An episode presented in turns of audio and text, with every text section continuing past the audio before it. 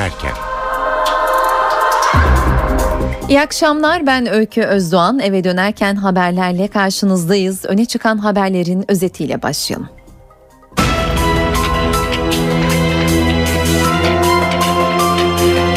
Dünyanın gözü Suriye'de. Askeri müdahale yüksek sesle konuşuluyor. Birleşmiş Milletler Güvenlik Konseyi ise İngiltere'nin çağrısıyla toplandı. Konsey kimyasal saldırının kınanması için hazırlanan taslağı oylayacak. Üç noktaya bağlanacağız. Birleşmiş Milletler Merkezi'nde Selim Atalay, Suriye harekatına öncülük etmeye hazırlanan İngiltere'de Hüseyin Günay ve sokaklarında savaş rüzgarlarının estiği Şam'da da Hediye Levent ile konuşacağız.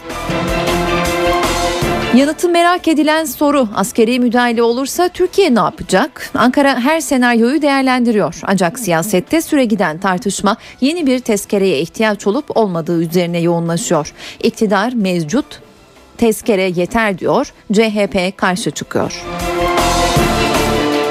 Fenerbahçe'ye kastan kötü haber. Uluslararası Spor Tahkim Mahkemesi Sarı Lacivertli Kulübün 2 yıl Avrupa Kupalarından men cezasını onadı. Yönetim kararın İsviçre Federal Mahkemesi'ne taşınacağını açıkladı. Kas kararını ve olası etkilerini spor yorumcusu Mert Aydın'la konuşacağız.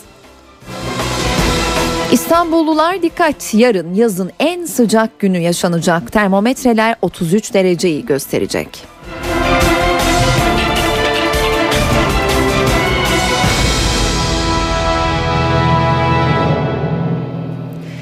Girişi son saat dilimi içinde gelen açıklamayla yapalım. Dışişleri Bakanı Ahmet Davutoğlu Suriye krizini değerlendirmek üzere gittiği Suudi Arabistan'dan döndü ve Esenboğa Havalimanı'nda Suriye'ye olası müdahaleye ilişkin önemli açıklamalarda bulundu. Davutoğlu bütün opsiyonlar değerlendiriliyor. Şu andan itibaren ortaya konulacak her politikanın bir getirisi olacak dedi. Bugün ucuz politika yapma günü değil diyen Davutoğlu risk karşısında silahlı kuvvetlerin her türlü tedbiri alacağını ifade etti.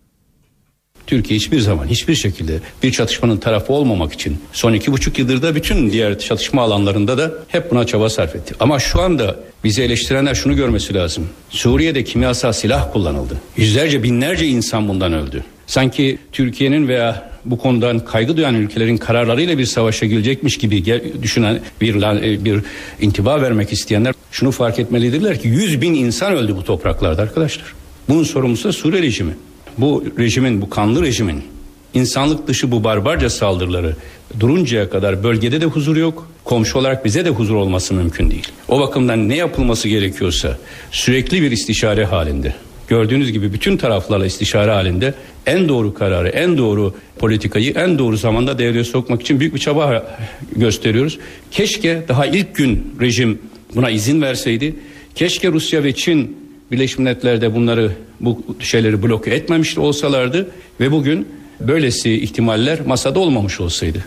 Ama rejimin günlerce izin vermemesi, arkasından oraya giden uzmanlara açıktan saldırı yapılmış olması ve bunun rejim tarafından kontrolündeki bölgeden bir sniperla gerçekleşmiş olması bütün bunların getirdiği yeni durum tabii ki hem bölgesel hem küresel barışı tehdit eden bir sonuç doğuruyor. Bunun için ne gerekiyorsa yapacağız. Bu akşam da telefon diplomasimiz devam, devam edecek. Bugün ve yarın da sürekli temas halinde dediğim gibi ben doğru kararı birlikte almaya çalışacağız. Yoksa alınmış bir kararı Türkiye uygulayacak değil. Biz hiçbir zaman hiçbir yerde herhangi bir rejimin değişmesi ya da indirilmesi için çaba sarf etmedik. Ancak Suriye'de kendi halkına karşı açık bir suç işleyen rejime karşı da net bir tavır aldık. Bu belki de Cumhuriyet tarihimizin en önemli kritik eşiklerinden birisi. Bölge Orta Doğu'daki bu değişim süreci. Çıkardığımız tezkereyle ve bu angajman kurallarıyla Türk Silahlı Kuvvetleri'ne muharip ve bütün bütün gelebilecek riskler karşısında en etkin şekilde gerekli tedbirleri almaya alma, alma konusunda ve bu konuda ne gerekiyorsa yapma hususunda yetkilendirilmiştir. Orada da şu veya bu misyon diye bir ayrım yapılmamıştır. Madem ki gü, gü, gü, e, güneyimizde 910 kilometrelik alanda bu kadar 100 bin insan öldüğü bir iç savaş yaşanıyor ve bunun bizi etkileme riski var. Türkiye kendi stratejik çıkarları çerçevesinde ne tedbir alması gerekiyorsa bu tedbiri alır. Alınabilecek tedbirleri bütün kurumlarımız gözden geçiriyor kritik durumlarda bütün alternatiflerin biraz önce B planı gibi hususlardan bahsedildi. O tarz bir A, B şeklinde değil ama bütün opsiyonların ve bütün ihtimallerin, senaryoların tartışıldığı bir durum söz konusudur. Türkiye Cumhuriyeti Devleti'nin kudretinden ve Türk Silahlı Kuvvetleri'nin kapasitesinden hiç kimsenin şüphesi olmamalıdır. Hükümet eldeki mevcut tezkerenin yeterli olacağını düşünüyor ancak ana muhalefet farklı görüşte. CHP sözcüsü Haluk Koç, Suriye'ye olası bir müdahale konusunda hükümetin meclisten yetki alması gerektiğini söyledi. Koç, geçen yıl 4 Ekim'de çıkartılan tezkerenin amacının farklı olduğunu belirterek AK Parti'nin Türkiye'yi Suriye ile yasal dayanağı ve meşruiyeti olmayan bir savaşa sürüklemesine hiçbir zaman izin vermeyeceğiz dedi. MHP lideri Devlet Bahçeli ise halen yürürlükte olan ve 4 Ekim Ekim'de süresi dolacak olan Suriye tezkeresinin bir yıl daha uzatılmasına aynı çerçevede kalmak kaydıyla destek vereceklerini söyledi. Ancak Bahçeli askeri seçenek en son düşünülmeli dedi. Suriye'de sıcak saatler yaşanıyor. Birleşmiş Milletler denetçileri kimyasal saldırının gerçekleştiği Şam ve çevresinde incelemelerini sürdürüyor. Rejim ise kimyasal saldırıdan muhalifleri sorumlu tutuyor ve muhaliflerin bunun için Amerika Birleşik Devletleri, İngiltere ve Fransa'dan yardım aldığı iddiasını dile getiriyor. Tüm bunların yanında müdahale olasılığı nedeniyle Şam sokaklarında bir tedirginlik var. Son bilgileri NTV muhabiri Hediye Levent'ten alacağız. Evet Öykü bugün Birleşmiş Milletler heyeti Şam kırsalındaki bir bölgede yine inceleme yaptı. Akşam saatlerinde incelemesini tamamlamasının ardından heyet e, Şam merkezde bulunan oteline geri döndü. E, yine bugün e, heyetten bazı isimlerin e, verdiği bilgilere göre e, bazı bölgelerde noktalarda kimyasal madde kullanıldığına dair bulgulara ulaşılmış olabileceği de belirtiyor. Diğer tarafta Birleşmiş Milletler Genel Sekreteri Ban Ki-moon'dan da bir açıklama geldi. Ban Ki-moon e, heyetin incelemelerini tamamlaması için 4 güne daha ihtiyacı olduğunu söyledi. E, bu çalışmaların tamamlanmasının ardından incelemeler ve analizler rapor haline dönüştürülerek Birleşmiş Milletler'e aktarılacak. Diğer taraftan Suriye'den bir açıklama geldi. Suriye Dışişleri Bakan Yardımcısı Faysal Miktat e, bir basın toplantısı gerçekleştirdi. Miktat e, silahlı muhaliflerin İngiltere, Fransa ve Amerika Birleşik Devletleri e, yardımıyla Suriye'de kimyasal silah kullandığını öne sürdü. E, ve yine Miktat e, bu silahlar yarın Avrupa ülkelerinde de kullanılabilir ifadesini kullandı. Miktat'ın yine bir ifadesi oldukça dikkat çekiciydi. Suriye'de silahlı muhaliflerin karin gazı kullandığına dair bazı kanıtları e, Birleşmiş Milletler heyetine aktardıklarını söyledi Faysal Miktat. Diğer taraftan uluslararası toplumda oldukça e, bir trafik söz konusu. Önümüzdeki hafta Fransa Suriye ile ilgili nasıl bir adım atacağını, e, atım, e, atacağını kararlaştırmak üzere toplanacak. Bugün yine e, İngiltere Birleşmiş Milletler Güvenlik Konseyi'ne sunmak üzere bir karar tasarısı hazırladı. Hı hı. Bu tasarının e, Suriye'de silerin e, korunması için gerekli önlemlerin alınması çerçevesinde hazırlandığı belirtiliyor.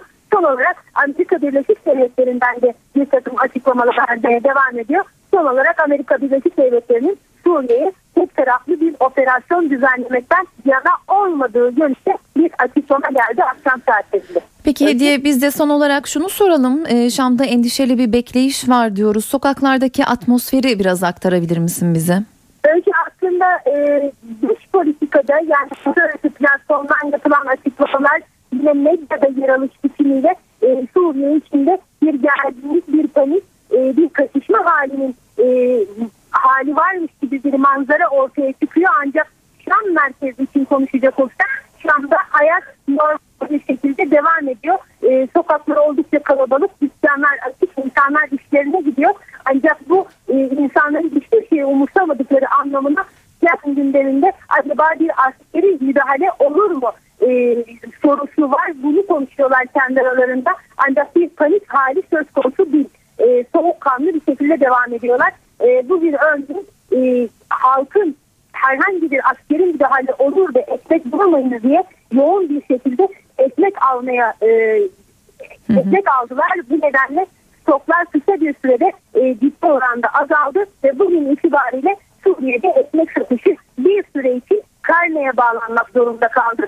E, bir taraftan bu var, diğer taraftan ise e, sokaklarda herhangi bir durum, herhangi bir sorun yokmuş gibi devam eden bir hayat. Yani hem e, temkinliler e, ancak e, diğer taraftan panikte hakim değil. Peki teşekkürler Hediye. NTV muhabiri Hediye Levent telefon hattımızdaydı. Suriye'de Şam'daki son gelişmeleri aktardı. Şimdi dünya barışına hizmet etme amacıyla kurulan ancak yaşadığı yapısal sorunlar nedeniyle eleştirilerin odağı haline gelen Birleşmiş Milletler'in merkezine uzanacağız. Bugün orada kritik bir oylama var. İngiltere'nin girişimiyle 5 ülkeden oluşan Güvenlik Konseyi Suriye'deki kimyasal saldırının kınanması ve sivillerin korunmasına yönelik bir taslağı oylayacak. Ayrıntıları NTV New York muhabiri Selim Atalay'dan dinleyeceğiz.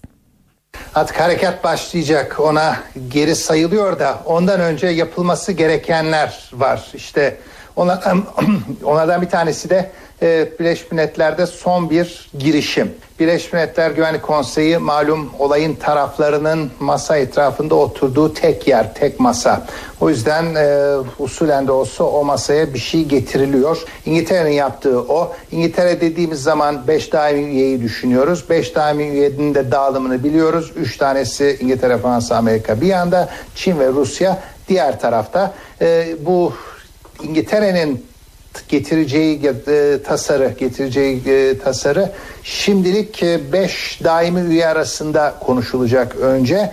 E, o üyeler arasında eğer işte anlaşma olursa ki olmayacağını söylüyoruz biliyoruz. E, olmaz ol, olmazsa o zaman karar çıkma ihtimali tabii ki kalmıyor. Ancak yine usulen bugün öğleden sonra güvenlik konseyi toplantısında bunun getirilip belki Rusya'nın açıktan vetoya zorlanması falan gibi diplomatik manevralar görebiliriz. Yani konseyden bir şey çıkmayacağını bile bile e, güvenlik konseyi tarafının zorlanması söz konusu olabilir. İşte tasarı diyor ki Suriye'de kimyasal silah kullanılmıştır. Uluslararası toplumda barış ve güvenliği tesis için yeniden tesis için harekete geçmelidir. Ve bir e, karar tasarısı, karar değilse başkanlık açıklaması bir şey yapsın diye e, İngiltere'nin çabası. Ama e, bunun engelleneceği anlaşılıyor. Dolayısıyla e, önce işte o kapalı beşli toplantı sonra da Güvenlik Konseyi toplantısı diye bugünün e, gündemini söyleyebiliyoruz. Ban Ki-moon'un açıklamaları var. İşte Lahey'de konuştu. E, barışa e, barışa şans verin dedi. Diplomasiye şans verin dedi. Savaşı durdurun ve görüşmeye başlayın dedi. Denetçilerin dört güne daha ihtiyacı olduğunu söyledi e, Şam'da. Fakat e, dört gün beklenecek gibi durmuyor. E, e denetçilerin e, olması ya da olmaması pek harekat planlarını etkilemeyecek gibi. Bu arada bir de yine e, aşılması gereken e, noktalardan bir tanesi bu Amerika'nın açıklayacağını söylediği kanıtlar raporuydu. E, da e, kimyasal kullanıldığını e, kanıtlayacağız demişti Amerikan yönetimi. O raporun da e, perşembe günü yarın e, açıklanması bekleniyor. Yani şu durumda geriye sayıyoruz. Harekata öncülük etmeye hazırlanan İngiltere'de Başbakan David Cameron bugün Ulusal Güvenlik Konseyi'ni topladı. Cameron konsey üyelerinin tümünün kimyasal silah saldırısı karşısında sessiz kalınmaması görüşünde olduğunu vurguladı. Ayrıntıları NTV muhabiri Hüseyin Günay'dan alacağız. Hüseyin İngiltere'deki Suriye harekatı hazırlıklarına ilişkin neler söyleyeceksin? İngiltere Suriye harekatı hazırlıklarını e, her geçen dakika hızlandırıyor diyebiliriz. Senin de söylemiş olduğun gibi Başbakan David Cameron tatilini yarıda kesmişti. Gelir gelmez de iki önemli e, organını harekete geçirdi. Bunlardan birincisi parlamentoydu. Parlamentoyu dört gün öncesinden topladı. İkincisi de ikincisi ise Ulusal Güvenlik Konseyi'ydi. Ulusal Güvenlik Konseyi'nin toplantısı bugün gerçekleşti. Toplantıya kimler katıldı? Dışişleri Bakanı William Hu katıldı. Ve bunun yanı sıra koalisyon hükümetinin ortaklarından Başbakan Yardımcısı Nick Clegg katıldı aynı zamanda askeri kanada ve istihbari, e, istihbarat kanadından da çok önemli kişiler bu toplantı masasında yer aldı. Peki toplantının gündem maddeleri neydi? Elbette Suriye konusuydu. Suriye konusunda da toplantıdan sonra hem Başbakan David Cameron hem de Başbakan Yardımcısı kendi Twitter hesaplarından toplantının şifrelerini basında paylaştı. Öne çıkan iki e, madde var. Bunları paylaşmak istiyorum. Birincisi şu.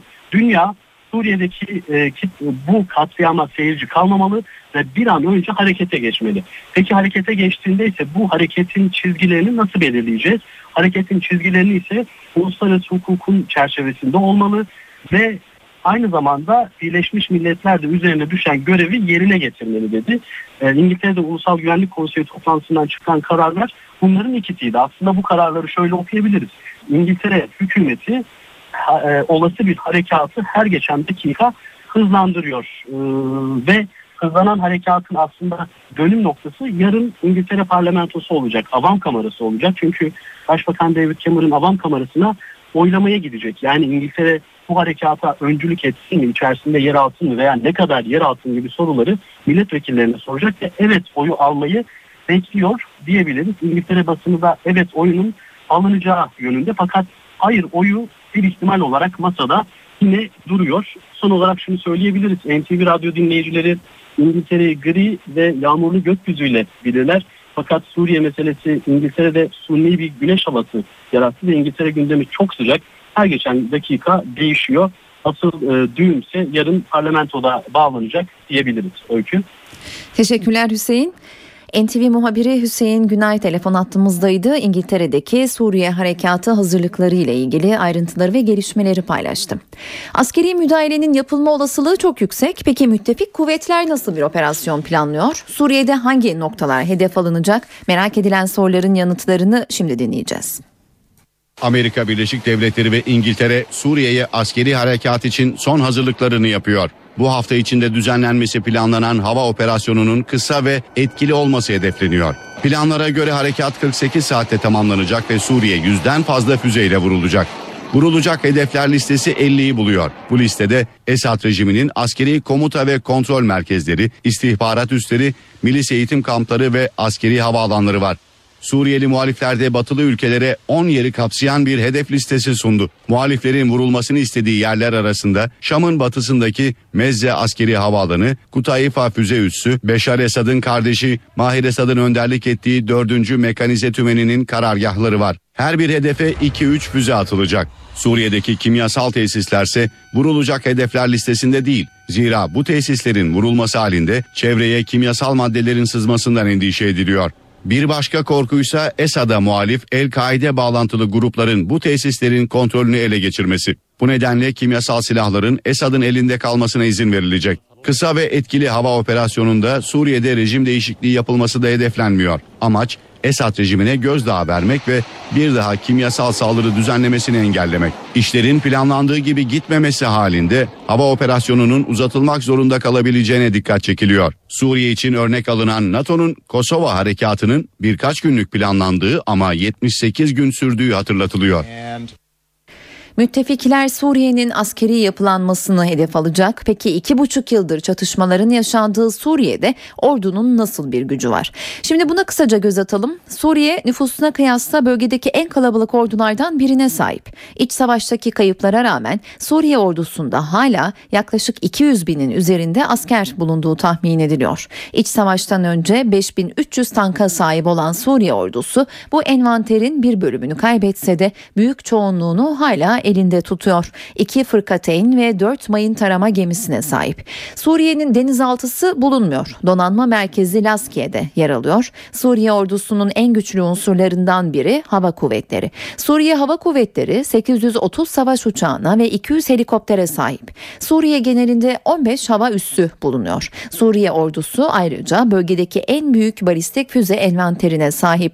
1970'lerde başlatılan füze programı İsrail tehdidine yönelik şekillendirildi. Suriye ordusunun sahip olduğu balistik füzeler genellikle kısa menzilli. Suriye'nin elinde sayısı tam olarak bilinmeyen S-300 füzeleri de var. Esad yönetiminin en büyük kozuysa Rus yapımı hava savunma sistemleri. Dünyanın gözü Suriye'ye çevrilmişken Irak'tan bugün yine saldırı haberleri geldi. Eş zamanlı gerçekleşen ve bomba yüklü araçların da kullanıldığı saldırıların hedefinde başkent Bağdat ve çevresindeki Şii bölgeler vardı. 71 kişi hayatını kaybetti, onlarca kişi de yaralandı. Ülkede son aylarda saldırılar artmış durumda. Irak'ta Nisan ayından bu yana gerçekleşen saldırılarda hayatını kaybedenlerin sayısı binlerle ifade ediliyor. Ülkede 2008 yılından bu yana en kanlı günler yaşanıyor. NTV Radyo Fenerbahçe kastan umduğunu bulamadı. Uluslararası Spor Tahkim Mahkemesi Sarı Lacivertli Kulübün 2 yıl Avrupa Kupalarından men cezasını onadı. Fenerbahçe UEFA Disiplin Kurulu'nun verdiği 2 yıllık cezayı önce UEFA Tahkim Kurulu'na kararın değişmemesi üzerine ise kasa taşımıştı. Geçtiğimiz hafta kasta 2 gün savunma veren Fenerbahçe'nin itirazı reddedildi. Avrupa'dan 2 yıl men edilen Sarı Lacivertlilerin cezasının hangi tarihten itibaren yürürlüğe gireceği geleceği de yarın belli olacak. Fenerbahçe yönetimi ise kas kararının İsviçre Federal Mahkemesi'ne taşınacağını açıkladı. Bu önemli kararı telefon hattımızda bulunan NTV Spor yorumcusu Mert Aydın'la konuşacağız. Sayın Aydın yayınımıza hoş geldiniz. Hoş bulduk. Bu karar Fenerbahçe'nin geleceğini nasıl etkiler önce onu soralım. Takımdan ayrılmak isteyen futbolcular olur mu? Ya şu e, anda olacağını düşünmüyorum öyle bir şey olacağını. E, zaten yarın e, Fenerbahçe'nin yerine kimin alınacağı e, belli olacak. Yani Fenerbahçe'nin bu yıl başlıyor cezası. Bu da gelecek yılda bir ceza olduğu anlamına gelir. Yani iki yıllık cezanın e, bir yılı çekilmiş sayılı gibi görünüyor şu anda. E, sadece Fenerbahçe'nin küçük ve orta e, e, şeyde vadede e, planlarını programlarında bir takım değişiklikler olabilir. Yani bu sene şampiyon da olsa seneye şampiyonlar ligine gidemiyor. E şimdi bu e, kulübün gelecek planlarıyla ilgili bir takım değişiklikler, mali mali değişiklikler olması gerektiğini gösteriyor. Ama bunun dışında neler olabilir? Asıl o bölümü yani yönetim e, görünen o ki yine geri adım atmıyor. E, ama camia içinde e, nasıl diyelim çatlak sesler olabilir Aziz Yıldırım'la ilgili olarak. Hı hı. E, bunun yanında Trabzonspor'un bir talebi var. E, UEFA eğer Mayıs ayındaki kararlarının üzerine federasyonu etkilemeye zorlar e, zorlamaya başlarsa ne olur? Federasyon daha önce aldığı kararlarla ilgili değişiklik yapar mı? E, bunlar çok karışık konular. Yani daha hikaye bitmedi. Sadece Fenerbahçe e, iki yıl Avrupa Kupalarından men edildi. O, o tamam ama diğer kısmı daha uzun sürecek gibi görünüyor. Peki Mert Aydın e, yönetim kararı İsviçre Federal Mahkemesi'ne taşıyacak. Bundan Hı-hı. bir sonuç alınır mı? Şimdi ben hukukçu değilim yani bunun üzerine bir e, yorum yapmam doğru olmaz ama bugüne kadar İsviçre mahkemelerine başvurup e, UEFA kararlarına itiraz eden hatta hakkı bulunan takımların e, e, isteklerine pek sıcak bakılmadı. Yani Sion en son e, İsviçre yerel mahkemelerine başvurarak UEFA'nın kendileriyle ilgili kararını e, değiştirmeye çalışmışlardı.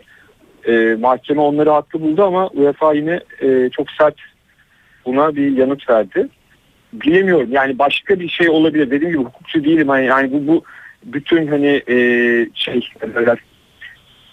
hukuk yollarını denedik sonra Avrupa İnsan Hakları Mahkemesi'ne gideceğiz gibi bir e, şey de üretebilir. Bilemiyorum yani şu anda bunu belki bir hukukçunun çok net bir şekilde anlatması lazım. Ne amaçlanıyor İsviçre e, federal mahkemeleriyle yani bugüne kadar çünkü direkt o yolla başaran birileri var mı hiç duymadım. Ama belki de başka bir yolun basamağı olarak kullanılıyordur İsviçre Federal Mahkemeleri. Ee, onu bilmediğim için şimdi yanlış bir şey söylemeyeyim. Peki şunu soralım. E, kas kararı Türkiye'de temiz süreci devam eden şike davasını etkiler mi ya da nasıl etkiler? Yani şimdi bu çok güzel bir soru ama e, bu soru etkiler mi etkilemez mi benim o, buradan söylemem çok e, doğru olmaz. Yanlış yani e, bilerek de olmaz.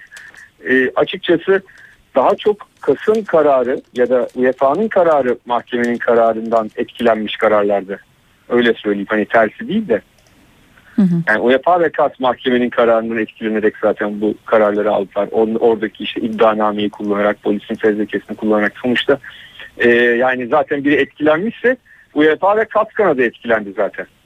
E, bir daha e, hani UEFA ve KAS Türk mahkemelerinden etkilendi. Türk mahkemeleri yeniden kendilerinden etkilenenlerden etkilenir mi? Ee, yani bilemiyorum açıkçası. Yani orada çok acayip bir durum ortaya çıkıyor.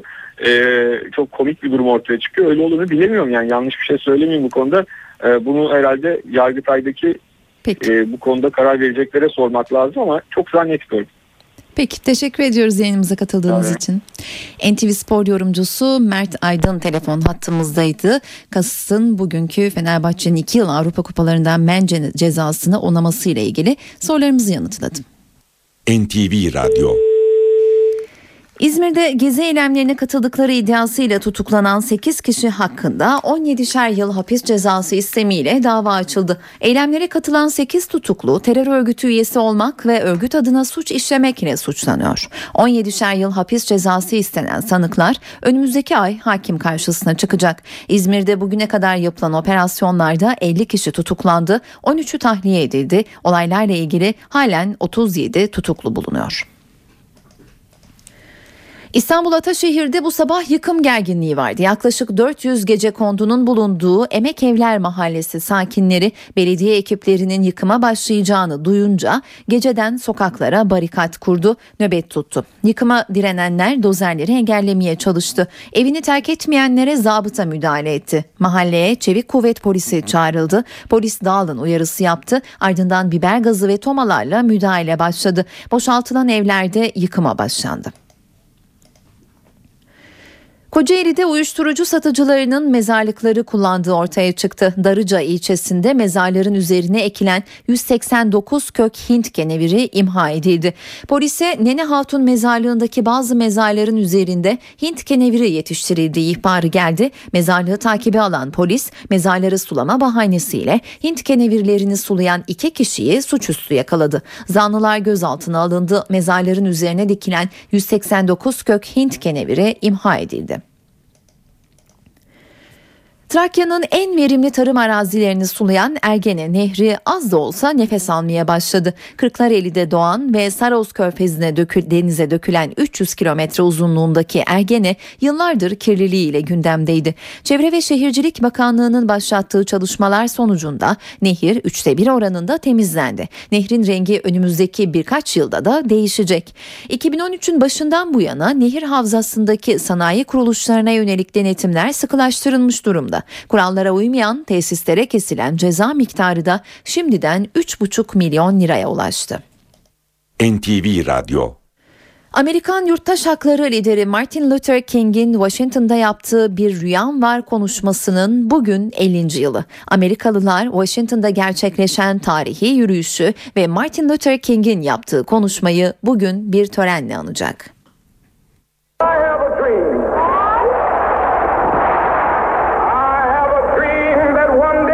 Martin Luther King bu konuşmasıyla Amerika tarihine adını yazdırdı. Amerika Birleşik Devletleri'nde siyahi hakları mücadelesinin en ünlü liderinin Bir Hayalim Var adlı konuşmasının üzerinden tam 50 yıl geçti. Day down in Alabama 28 Ağustos 1963'te yapılan bu konuşma bugün bir törenle anılacak. Washington'daki törene Amerika Birleşik Devletleri Başkanı Barack Obama da katılacak ve bir konuşma yapacak. Obama'nın konuşmasında siyahların bugüne kadar elde ettikleri hakların önemine vurgu yapacağı belirtiliyor. Törene Obama'nın yanı sıra Amerika Birleşik Devletleri eski başkanları Jimmy Carter ve Bill Clinton'ın da katılması bekleniyor. Hastalıklara karşı kalıtsal olarak ne kadar dirençliyiz? Bu riskler yaşam kalitemizi ne kadar etkiliyor? Bu soruların cevabını genetik bir testle almak mümkün. Bu testin yapılabileceği Türkiye'nin ilk özel DNA laboratuvarı Antalya'da kuruldu. Merkez kişinin genetik şifrelerini açığa çıkarmayı amaçlıyor. Türkiye'nin ilk özel DNA laboratuvarı Antalya'da açıldı. İki profesör 14 aylık uğraşın sonunda Sağlık Bakanlığı'ndan ruhsat aldı. Kan hastalıkları temelli moleküler genetik laboratuvar kuruldu. Merkezde ilk etapta başvuru yapan 500 kişinin kan örneği incelenecek, genetik haritası çıkarılacak. Hastalık riskleri ya da yaşamlarını olumsuz etkileyebilecek faktörler belirlenecek. Amaç özellikle kan hastalıkları ve kansere karşı kalıtsal riskin önceden belirlenmesi. Özellikle kemik iliği kanserleri yani başta olmak üzere lösemiler başta olmak üzere onun akut tipi, kronik tipi birçok tipleri var. Bunun yanında toplumda en çok gözlenen göğüs kanserleri kadınlarda sorun olan, erkeklerde yine kolon kanseri, prostat kanserleri bunlarla ilgili bilinen genleri ve bilinmeyen genleri tarayarak ailede kişide risk panelini ortaya çıkaracağız. Ona göre de yaşamını yönlendirecek kişi. Merkezin genetik testler konusunda yurt dışına bağımlılığı da azaltması bekleniyor. Yurt dışına örnek göndermelerin artık hemen hemen azaldığı, sadece çok nadir görülen belli hastalıkları çalışan gruplar var yurt dışında. Sadece e, o durumlarda ihtiyaç duyuyoruz. Değilse artık araştırma kısımlarıyla da nadir görülen hastalıklar ülkemizde, tanı merkezimizde, üniversitelerimizde çözülebiliyor. Genetik testlerin yapılacağı merkez aynı zamanda yüksek lisans ve doktora öğrencilerinin araştırmalarına yardımcı olacak. Beyaz Perde'nin ilk James Bond'u Sean Connery Alzheimer'e yakalandı. Bu haberle tekrar gündeme gelen Alzheimer hastalığın için aşı araştırmaları devam ediyor. Şimdi hem araştırmalarda gelinen nokta hem de uyarı ve önerilere ilişkin haberi mikrofona getirelim. Alzheimer çağımızın en önemli hastalıklarından biri. Geçtiğimiz günlerde James Bond karakterini beyaz perdeye taşıyan 83 yaşındaki ünlü oyuncu Sean Connery'nin de Alzheimer'a yakalandığı açıklandı. Kimseyi hatırlamayan, hatta ünlü bile olduğunu hatırlamayan oyuncunun hastalığının iyice ilerlediği söyleniyor. Türkiye'de 65 yaş üstü yaklaşık 350 bin Alzheimer hastası var. Hastalığa yakalananların kendileri de aileleri de zor günler geçiriyor. Peki Alzheimer hastalığı nasıl ortaya çıkıyor? Genetik faktörler tabii ki çok çok önemli. Alzheimer'lı hastaların beyinlerinde bir takım anormal proteinler birikiyor. Normalde hepimizin beyinde olan proteinler bunlar. Fakat Alzheimer hastalığında anormal bir şekilde katlanıp birikiyorlar ve beyinde toksik oluyorlar. Alzheimer hastalığının şu an kesin bir tedavisi yok. Ancak hastalığı önceden tespit etmek mümkün. Korunma amaçlı tedavi için aşı çalışmaları yapılıyor. Hangi hasta Alzheimer'a dönüşecek onu anlamak ve bu hastalara aşı tedavisi yapmak şeklinde. Çünkü hastalık bulguları yerleştikten sonra bu aşıların çok büyük bir geri dönüş gibi bir etkisi maalesef olmuyor. Erkenden tanıyıp önlenebilirse eğer Alzheimer hastalığının tedavisini çok büyük bir çağrı açabilir. Suç ve suçluyu izlemek için sosyal medya siteleri önemli bir başvuru kaynağı oldu. Dünya genelinde 1 milyardan fazla kullanıcısı olan Facebook hangi ülkenin ne kadar kullanıcı bilgisi istediğini açıkladı. Listenin başında yaklaşık 20 bin taleple Amerika var. Türkiye ise 170 taleple listenin orta sıralarında yer alıyor.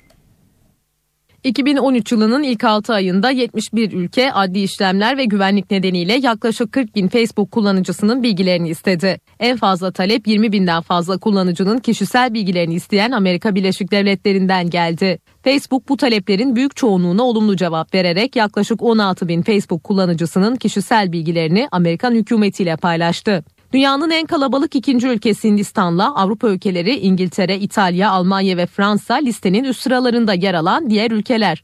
Facebook'tan talepte bulunanlar arasında Türkiye de var. Türkiye ortalamanın oldukça altında 170 talepte bulunmuş. Facebook ise bu taleplerin yalnızca 80'ine olumlu cevap verdi. Facebook kullanıcıların kişisel bilgilerini devletlerle paylaştığını daha önce de doğrulamış ancak paylaşım için devletlerin güçlü deliller sunması gerektiğini belirtmişti. NTV Radyo Eve dönerken hava durumuyla devam edelim. Son hava tahminlerini NTV Meteoroloji Editörü Gökhan Abur'dan dinleyeceğiz. İyi akşamlar. Sıcak hava tüm yurtta etkisini yarın da sürdürecek. Yarın İç Anadolu ve Doğu'da sıcakların daha da yükselmesini bekliyoruz ama Cuma günü Trakya'da, hafta sonu ise Marmara'nın tamamı ve Batı Karadeniz sıcaklıklar 5-6 derece birden azalacak. Yarın Trabzon, Rize, Artvin ve Erzurum, Ardahan, Kars, Ağrı arasında yerel sağanaklar var. Cuma günü doğudaki yağışlar aralıklarla devam ederken Trakya'da havanın serinlemesiyle artacak bulutlanma, Marmara'nın kuzey ve doğusuyla ilerleyen saatlerde Batı Karadeniz'de yerel yağışlara sebep olacak. Marmara'nın doğusu ve Karadeniz'deki yağışların yer yer kuvvetli olmak üzere cumartesi gününe devam etmesini bekliyoruz. İstanbul'da hava yarın açık. Sıcaklık gündüz 33, gece ise 23 derece olacak. Rüzgar cuma günü giderek kuvvetlenecek.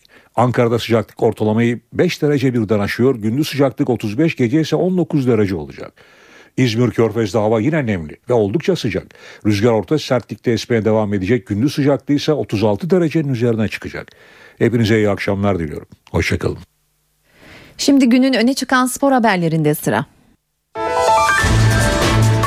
Fenerbahçe'nin Avrupa Kupalarındaki geleceği belli oldu. Uluslararası Spor Hakem Mahkemesi KAS, UEFA'nın verdiği 2 yıl men cezasına yapılan itirazı reddetti. Bu karar üzerine UEFA'dan da açıklama geldi. UEFA, KAS kararının bu sezon Avrupa Ligi'ne etkilerinin ne olacağı ile ilgili yarın olağanüstü toplanacağını duyurdu. KAS'ın Beşiktaş'la ilgili kararı ise Cuma günü açıklanacak.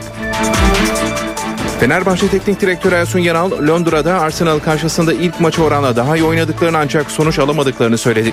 NTV Spor'a konuşan Yanal artık lige konsantre olacaklarını belirtti. NTV Spor'un sorularını yanıtlayan Arsenal menajeri Arsene Wenger ise Fenerbahçe'den gol yememelerini şans olarak değerlendirdi. İkinci maç birinci maça göre biraz daha derli toplu bir takım görüntüsü vardı. Bu maçı birkaç hafta sonra oynasaydık daha farklı olacağını düşünüyorum. Ee, bizim için e, önümüzde oynayacağımız maçlar çok daha önemli. Lige daha yüksek tempoyla oynayabilecek bir takım olmalıyız. Ee, özellikle bugün e, yüksek tempoyu zaman zaman takım rakibe karşı oynasak da iki çıkarken kaybettiğimiz pozisyon var. Onun dışında e, yavaş yavaş e, oyun oynamaya, iyi pas yapmaya da başlıyoruz. E, olacak e, birkaç hafta içerisinde takımımız istediğimiz yere, istediğimiz düzeye geleceğini düşünüyorum. I believe that uh, Fenerbahçe did fight until last. Fenerbahçe'nin iyi bir oyun oynadığını düşünüyorum. Gol yemememizi bir şans olarak görüyorum. Oyunu kontrol altına aldık. Fenerbahçe'nin iyi bir takım olduğunu düşünüyorum. Ama biz bu gece şansları daha iyi değerlendirdik. İlk maçta ikincisi de kolay olmadı. İki maçta 5 gol atmak kendimize güvenimizi arttırdı. İngiltere'de 16 kez üst üste Şampiyonlar Ligi'ne katılmak kolay bir iş değil. Bunu başardığımız için mutluyuz. Lige 2'de 2 yaparak giren Beşiktaş'ta keyifler yerinde. Başkan Fikret Orman camia olarak sirkelendiklerini ifade etti. Ancak rehavet uyarısı yapmayı da ihmal etmedi. Orman sol bek transferi için çalışmalarını sürdürdüklerini söyledi. Beşiktaş e, camiası e, artık yeniden e, bir silkelendik yani. Herkes bir kendine geldi.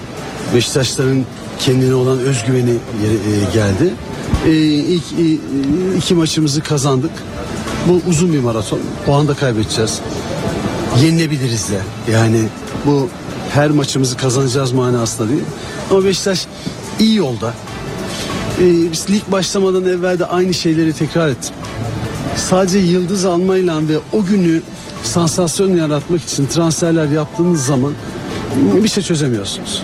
Lig başladığı zaman e, saçlar kesiliyor önünüze ak mı kara mı düşüyor. Mesele sahada çıkıp bir takım oyunu oynayabilmek ve e, rakiplerinizi yenebilmek. Biz de bu stratejide devam ediyoruz. Bizim futbol takımımızdaki oyuncularımız hepsi birer pırlanta gibi çocuklar. Yani hepsi iyi niyetliler. Bizim hiç öyle e, çıkıntı e, oyuncumuz yok. Ve e, bir kolej takımı yaratıyoruz. Yarattık. Devam edeceğiz. Çalışmamız devam ediyor. Çok önemli iki tane oyuncumuz var o mevkide. İkisi de sakat. Yani iki milli oyuncumuz da sakat. Ee, geçici bir süre veya e, için bir takviye yapmak istiyoruz. Ama bu Beşiktaş'ın menfaatleri açısından e, olması lazım. Ee, bazı oyuncularla görüşülüyor. Ama e, yönetim kurulu olarak bizim tek baktığımız şey biz hiçbir yerden kazık yemeden e, doğru stratejilerden gitmeye gayret ediyoruz. Onun için de aynı yolda devam edeceğiz.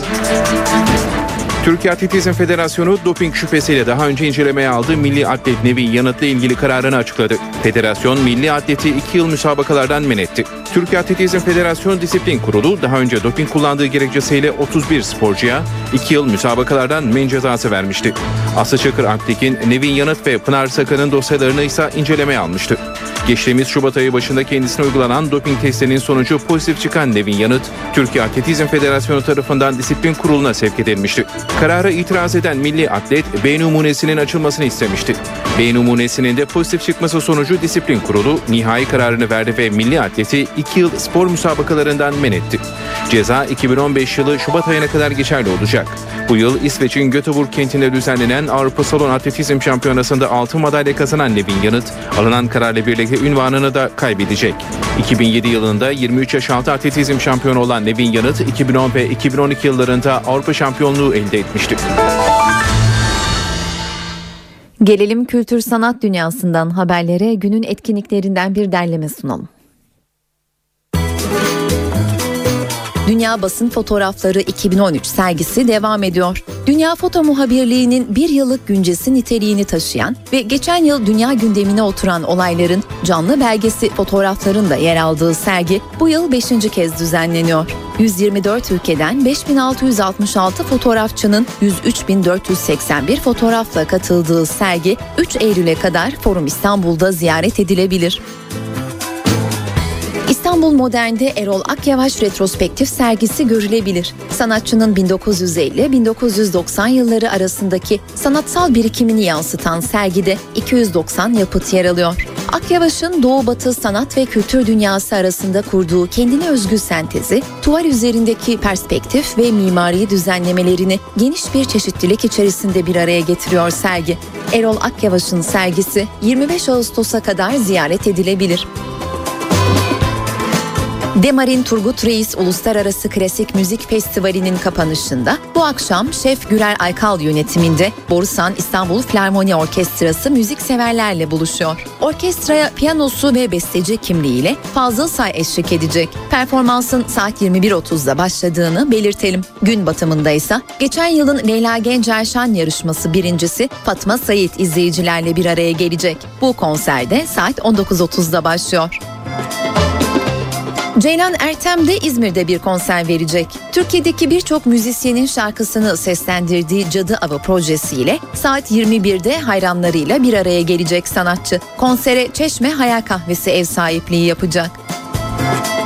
Cem Adrian da Kuşadası'nda müzikseverler için bir konser veriyor. Performans saat 21.30'da başlıyor. Cem Adrian'ın konseri bu akşam Hayal Kahvesi Kuşadası'nda dinlenebilir.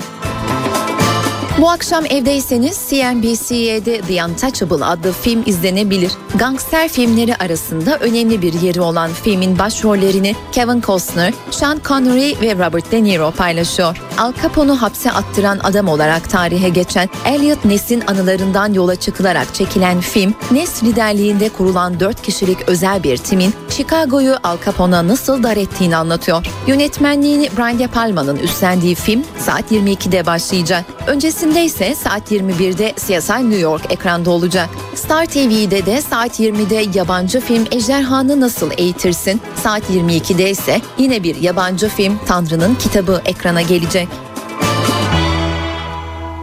Böylece eve dönerken programının sonuna geldik. Ben Öykü Özdoğan. Yarın akşam aynı saatte karşınızda olacağız. Şimdilik hoşçakalın.